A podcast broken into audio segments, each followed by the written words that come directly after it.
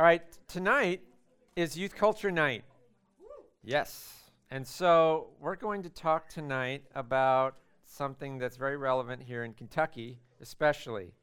Kentucky has one of the worst reputations uh, for two things in America. One, we have the the worst high school graduation rate, all right? And also we have the highest drug addiction rates in the country. So if you want to aspire to be something awesome, move to Kentucky, right? You know, there needs to be more light shown in Kentucky, and so maybe that's why God has us here. But I knew about the drug problem before I came to Kentucky. Uh, when we were considering God's call here, I was seeing articles in New Jersey newspapers, well, they were actually national newspapers, about this area related to the heroin epidemic. And they say that Louisville is... Louisville is the worst city in the country for heroin and drug abuse. Yep. And that's very sad. In the news lately, there were two drug ado- drug overdoses that I'd like to talk about tonight. And in one case, the person who had the overdose started very far from God, got involved in drugs, and then ended up overdosing, and then that has actually brought them closer to God. And then in the other case, somebody started off in a Christian home, and they started to wander, and in their wandering, they ran into drugs, and in, in that sadness of uh, drug overdose, they died. And so it kind of looks, do we have the Apple T V up? It kind of looks like this. I don't know if I'm going to be able to get this up fast enough to make it worth our while to try. But youth room. Um, is there a code? eight nine zero six. Everybody's going to do that. Yeah, it's his credit card pin. All right, is it up there? Okay, so I, if I were to diagram the first one,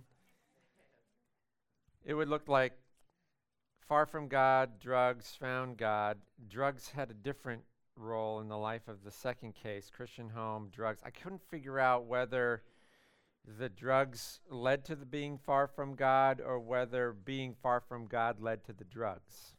Which came first, the chicken or the egg in that case? But either way, drugs is a terrible thing. And in certainly this, the first case, if you were to ask the person, should you do drugs so you can find God? Of course they would say, no, that's ridiculous. You would never want somebody to do that. But it does give us a little bit of a testimony to the fact that God can take terrible circumstances and turn them for good. So this evening, I want you to turn with me, if you would, in your Bible to Ecclesiastes chapter two. Ecclesiastes is often a book of the Bible that's used in college ministries because it's very philosophical, and people getting into college deal with those kinds of questions a lot more eagerly. But there are some important things for us to understand at any age here. Chapter two of Ecclesiastes. The first person that we're talking about this evening, the one that started off far from God, got into drugs, overdosed, and then came out of that and is now closer to God, actually sang in the Super Bowl on Sunday, Demi Lovato. We're going to talk about her this evening. Now, I want to say this up front, that Demi Lovato has a past that isn't very admirable at all. I mean, from a Christian standpoint, she basically would do or say just about the opposite of what a Christian should do in a, any situation in public. And So I'm not in any way trying to hold her up as an example of the way to live. In fact, uh, we might even say she's worth warning uh, others about, because her music, her music videos, the things she's done and said in tabloids, and uh, being very politically active and everything like that, she's very liberal, and a lot of things that she has said and done. I, I Jake, do you have that picture? Is it a, is it the picture of both of them? Okay, that's the pic. No, put the other one back. All right. So this is Demi Lovato. Jake said, uh, you know, you search for an image of Demi Lovato, you got to pick the first decent one you can find, and then quickly look elsewhere, uh, just because of, of the way she portrays herself out there in the world. So I am not trying to raise your interest in her, really, in the sense that you should follow her on Twitter or anything like that. But some things have happened in her life recently that point us to some really important stuff. And in uh, in Ecclesiastes two, it it reminds me of people like Demi Lovato and other famous people. You can stick up the other picture. Does anybody know who the person on the left is? Toby Mac's son. His name is Truitt. Does anybody know what happened with him recently? Drug overdose, and he died. He was at a party, and I believe that he took something laced with fentanyl, and uh, that turned out really bad. And so he was twenty-one years old, son of a very famous Christian artist, Toby Mac. And so there was a big shadow that he was living in. And he's a, an artist in his own right. Jake was playing a song of Toby Mac's earlier this evening, and Truitt actually sings part of that song. And I was like, that's really sad, because he's not around anymore. But that was from when he was early on in high school.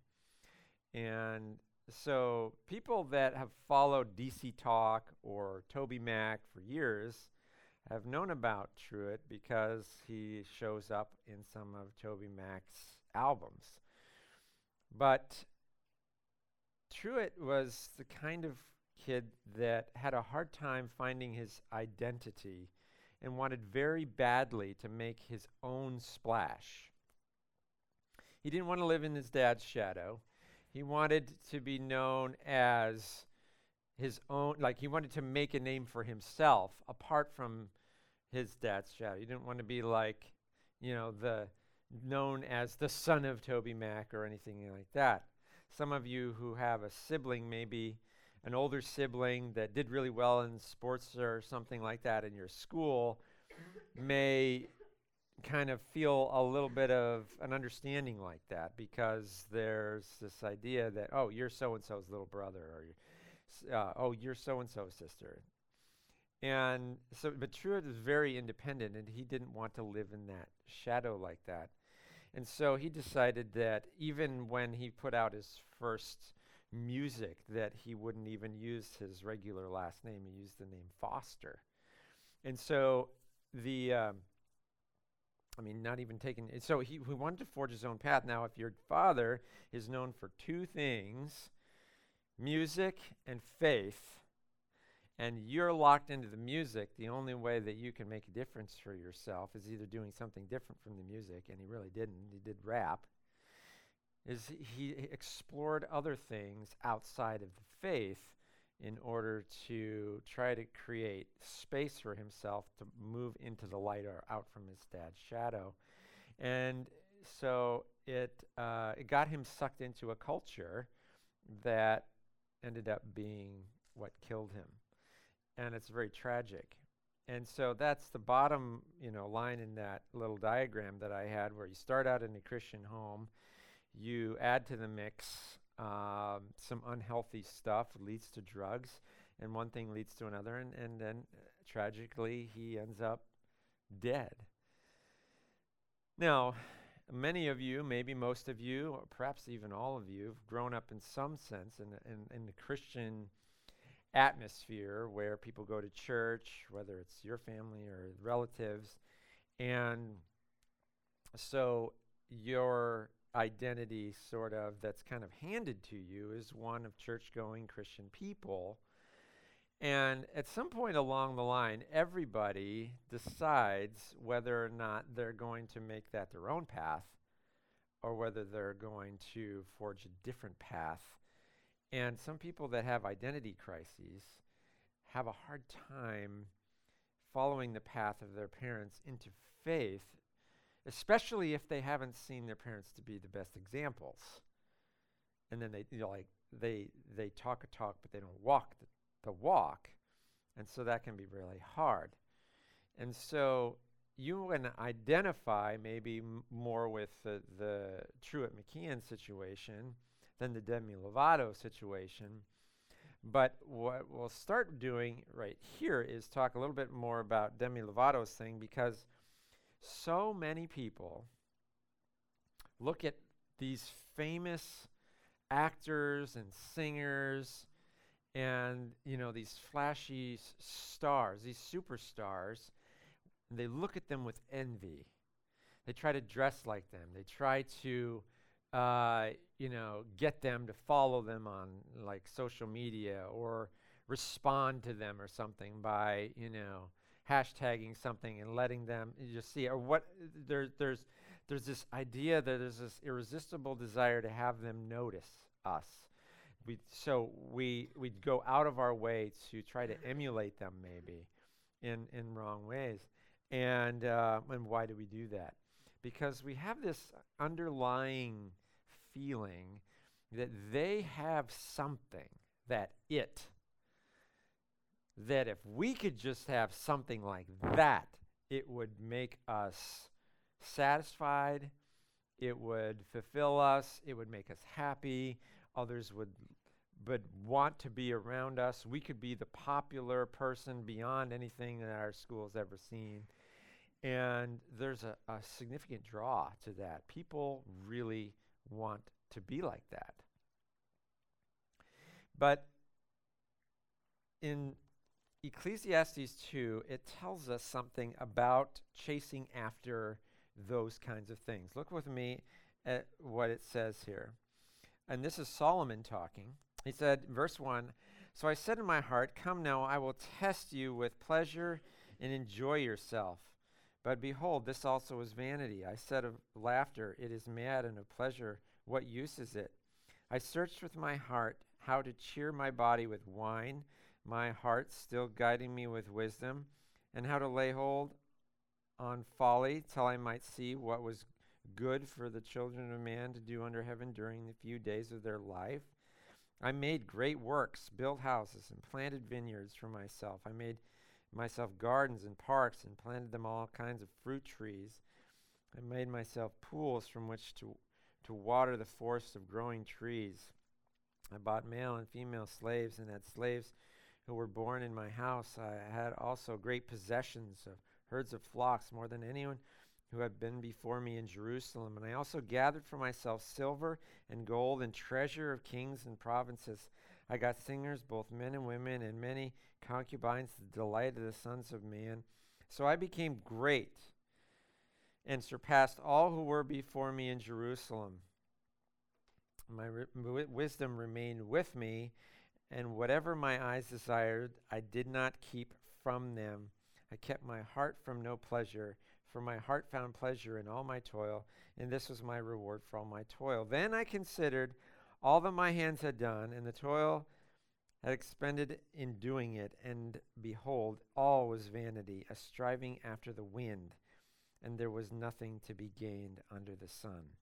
So Solomon learned through all of his pursuit of wealth, power, uh, sex, and uh, building things and ambition and trying to reach the top, was that all of that did not bring happiness.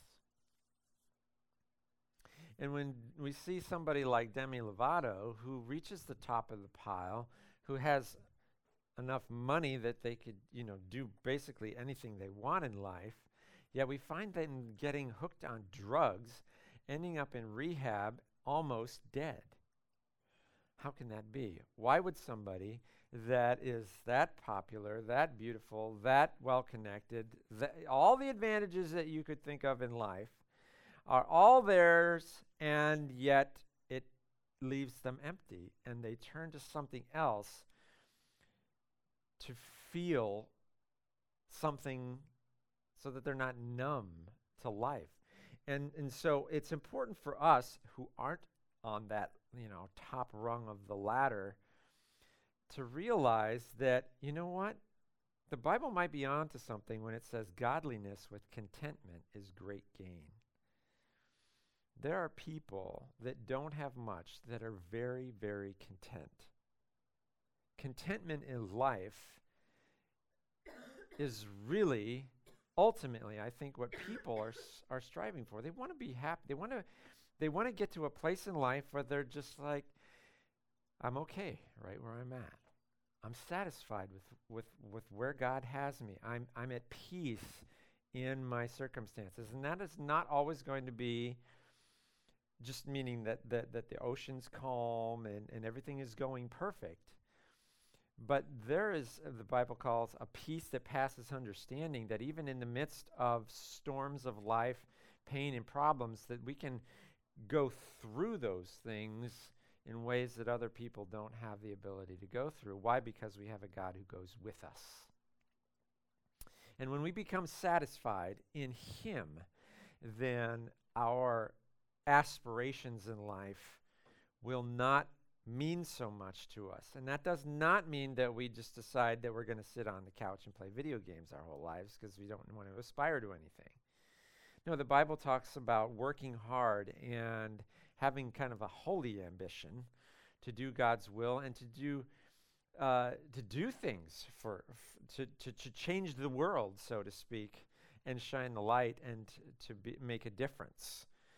But when we pursue the things that the world thinks make us satisfied, it's all going to be climbing the ladder up, leaning against the wrong house.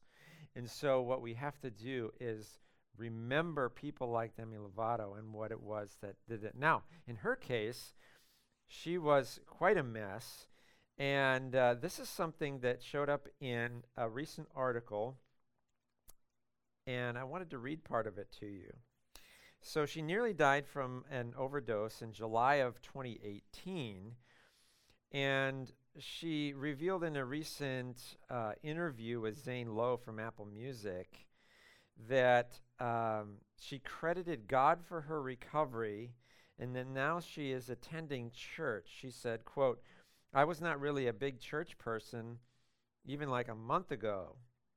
I tried to seek God through other experiences, whether that's through other relationships or substances. And it's just like I had to realize that the God that I'm seeking, the God that I love, and that the God that I want to be my God is available twenty-four seven, always there, constantly with me. I need to focus on myself and my relationship with myself and my relationship with God." And she credited her manager, Scooter Braun, for helping her find a good church. The popular manager, who also represents Justin Bieber, uh, who is also recently, in the last couple of years, had a lot of things happen in his spiritual life, and we've talked about him, and Ariana Grande. And and uh, so Justin Bieber, uh, his manager, who's also her manager, invited her to a Bible study, and she decided to go. He said, "Hey, do you want to go to a Bible study?" And I was like, "Wait, aren't you Jewish?" And Lovato uh, explained that he took her there and heard God clearer than I had heard him in a long time. And so I, I'm not going to read the whole thing. Um, I, she said, "I shied away from church for many years. I didn't feel welcome." All right, think about that. Are we making people feel welcome here? "I was also questioning my sexuality," she revealed. And uh, So she uh, I, she says, I found a place out here in L A that is helping me. They love me no matter what, and they don't judge me. That's what I needed, and gave me space to find God. She was baptized last year in the Jordan River and celebrated her experience on Instagram. Now, I, I think we should pray for people like this, because if they're coming out and saying things about God like this, there are going to be a lot of people that think it's not real. Remember when we talked about Snoop Dogg? And then we talked about Kanye West. We talked about Justin Bieber. Now we're talking about Demi Lovato. And we're saying, okay, what's there, a revival going on in Hollywood? Well, who knows? Is that impossible for God? But it took her coming to the end of a rope for her to reach the bottom and then look up. And that happens to people. And so when that happens, we should do whatever we can to help them. And I think it's really important for us to, when when we see things like that happening with people that have bad reputations, and maybe it's a friend of yours that you would think, of all my friends, that is the last person on earth that I think would ever come to Jesus. And now you say to yourself, well, if somebody like Demi Lovato can come to the end of herself and then find Jesus, why can't my friend? And think about our youth group, and think about your desire to bring a friend here and them come through the doors and be welcomed, even if they look different than us, even if they talk different than us, maybe they smell different than us, or whatever. Are they going to find this place to be the kind of place that Demi Lovato found in the church in L A, so that she could find space there to find Jesus? That's a really powerful question, and I would hope that we could be a church like that. And so what I want you guys to take away from this message this evening is that as you grow, you're going to think long and hard about who you are, whether you're going to uh, have an identity crisis or not. I don't know exactly. But at some point in life, you're going to have to make decisions about what you're going to do with your life, who you're going to pr- present yourself to other people as. In the case of Truitt McKeehan, he decided to uh, uh, kind of uh, uh, wander away from his roots. They were good roots, solid roots, but he couldn't connect with them, or he couldn't yield to them. Only he and God know exactly what was going on in his head. But the results were tragic, and many people do wander away from the faith that they were brought up in. And it's very sad when I see those things happen. But I'm also very greatly encouraged when I see somebody that seems like a lost cause coming to faith. The funda- fundamental difference, or one of the major difference, most significant differences between the American mindset and the one we find in the Bible related to these issues, is that in the American mindset is this: you can make yourself into anyone you want you to be. That includes, you know, um, I'm poverty, I'm in poverty, I can make it into riches. I'm, you know, Michael Jackson, I was black, I can turn myself white. If I'm a boy, I can turn myself into a girl. If I, uh, I can do whatever I want with myself. I'm an individual, and and and uh, all I need to think about is what I want, what makes me feel most validated and and and fulfilled. That mindset is so powerfully preached everywhere today in America, but it is dead wrong. The reason it's dead wrong is because it focuses one hundred percent of your attention on yourself. And if everybody is focusing one hundred percent on themselves, that makes everybody hyper selfish. And if everybody is out for their own benefit, it's just going to be just mini wars everywhere. and there's never going to be unity. People won't be coming together. Love will lose its meaning because it will be all self-focused. And the Bible's understanding of love, which is others-focused, will be lost in all of that. And so what the Bible says, in contrast to the American mindset, is that you don't make yourself who you want to be. You discover who God made you to be. And that is a very powerful difference. And that is the one that will ultimately make you happy and satisfied. Because if God made us and we resist his design, it's only going to break us. We can only find fulfillment when we uh, uh, embrace who God made us to be. And the other part, the other piece of that is that in the Bible, the emphasis isn't on the individual. It's on community. It's on togetherness. And when you have a bunch of people that are thinking about others more than they think about themselves, you have a place where needs get met, where people are cared for, where people feel welcome, where people feel a sense of family, where agape love is practiced. And what the world really is looking for, we would be experiencing that. And then, then they look in on that and say, aha, you know, I've been pursuing my own this and that, and I've been thinking all about myself and how I can make me happy. And these people have it. And it's exactly the opposite of what I've been thinking all along. It's not about me. It's about spending my life for others rather than using others to fulfill me. And so there's powerful differences in the way the Christian and the non-Christian think on these things. So um, let's get together in some random small groups and talk a little bit more about how this can impact our lives. All right?